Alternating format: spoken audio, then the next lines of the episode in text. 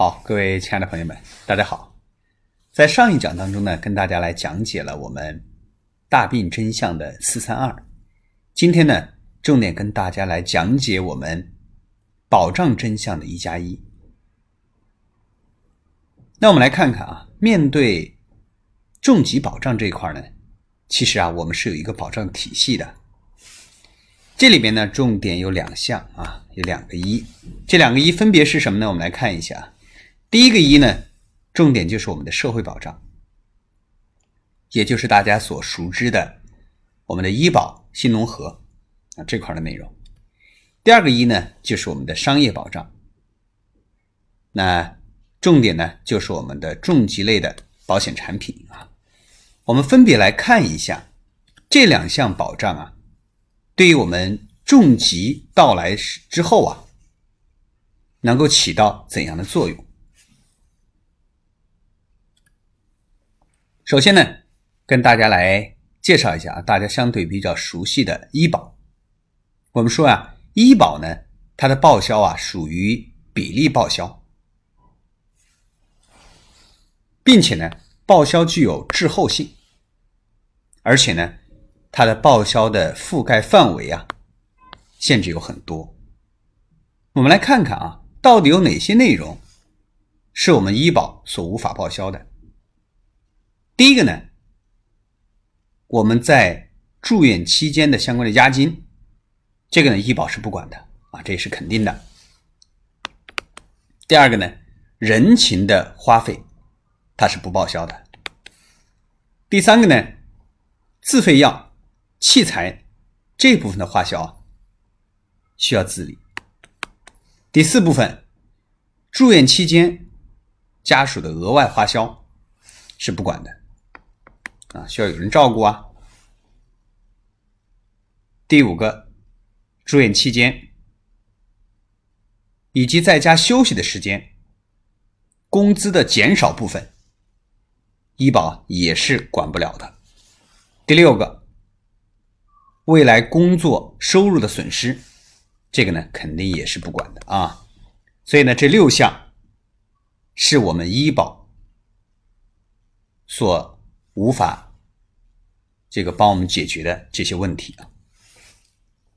除了这些之外呢，我们说，呃，针对于这个得了大病之后的相关的治疗用药呢，其实它的报销比例啊也非常有限。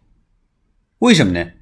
因为呢，目前为止啊，在全球已经在研发和使用的这种癌症的特效药啊，应该说有很多，并且呢，增速也是非常迅猛的啊。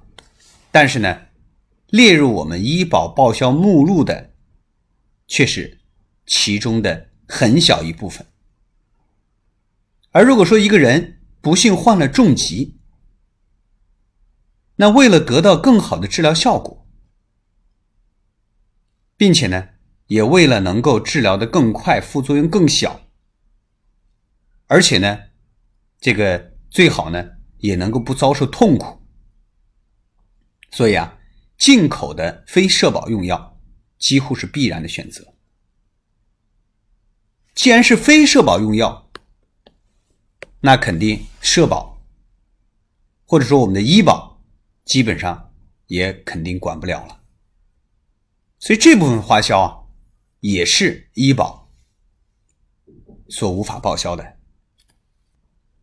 我们再来跟大家来了解一下我们的新农合。新农合呢，也是属于比例报销制的保障合同，并且呢，报销比例提升有限。啊，新农合。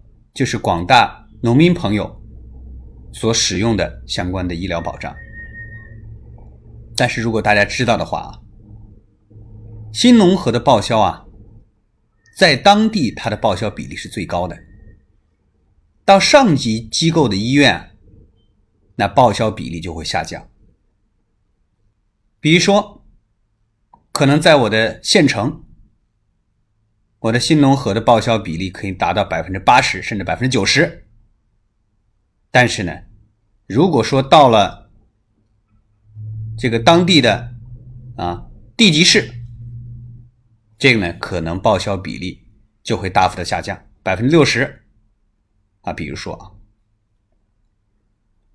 如果说到了我们的省会城市，那报销比例可能只有百分之五十、百分之四十；如果到了北上广，那报销的比例就会少的可怜了。而一般情况下，大家再去想一想，思考一个问题：如果说得了大病之后，大家一般是愿意在县级的医院去看呢，还是想要到更高级别的医院去看这样的重疾？我想啊，因为重疾它不像感冒发烧，肯定呢，大家更愿意到上级医院去进行治疗。这样的话呢，它的报销比例。就会受到极大的限制，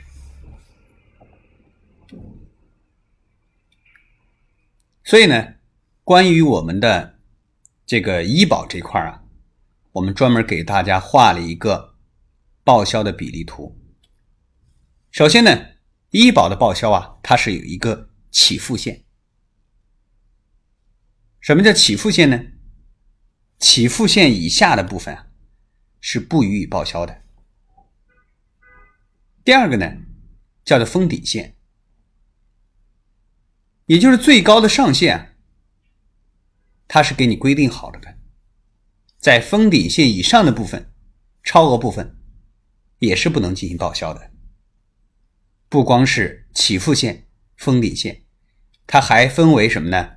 还分为自付部分，这个呢大概占比百分之十到百分之三十。还有呢，就是自费部分，进口药、特效药以及相关的医疗的设备和服务是不予报销的。所以，对于我们广大的患者来讲，面对大病到来的时候，虽然说我们有医保这样的一个保障，但是呢，下有起付线，上有封顶线。还有自付部分和自费部分，除掉这些之后，才是真正我们的医保可以报销的部分。所以啊，应该说一场大病的来临呐，医保真正报销的比例是非常有限的。好了，刚才呢跟大家来讲解了我们医保报销的真相之后呢，再来跟大家来介绍一下我们商业大病险具体。在大病来临的时候，能够起到多大的作用？首先呢，我们来看一下啊，商业大病险呢，它是属于一种契约化的给付制的保障合同，保额呢在购买的时候啊就已经确定了，并且呢，大病是确诊就可以给付，什么意思呢？只要是你保险合同里边列明的。相关的大病，医生诊断了以后，我们就可以给付。这个呢，和我们的报销制的医保是有很大区别的啊。我们普通的医保呢，这个社保这块呢，啊是这个你先自己去垫钱去看病，看了病以后拿着发票去报销。但是呢，我们的商业大病险啊是属于确诊给付，只要诊断了，不管你治不治。啊，你采用什么样的方法治，我们都按照保额给你给付相关的治疗费用，并且呢，它的赔付啊，和我们的医保、新农合互不冲减啊，不是说新农合报销了完了以后，剩余的部分我们商业大病险来给你报销，不是这样的，他们是互不冲减，你新农合报你的啊。我们的大病险按照我们的合同来进行给付，并且呢，我们很多的大病险包含有我们的保费豁免的条款，所以对于我们的消费者来说，是最佳的大病的保障工具，并且呢，如果和我们的医保和新农合搭配使用，互补性非常的明显，是国家倡导的新型大病综合保障体系的。重要组成部分，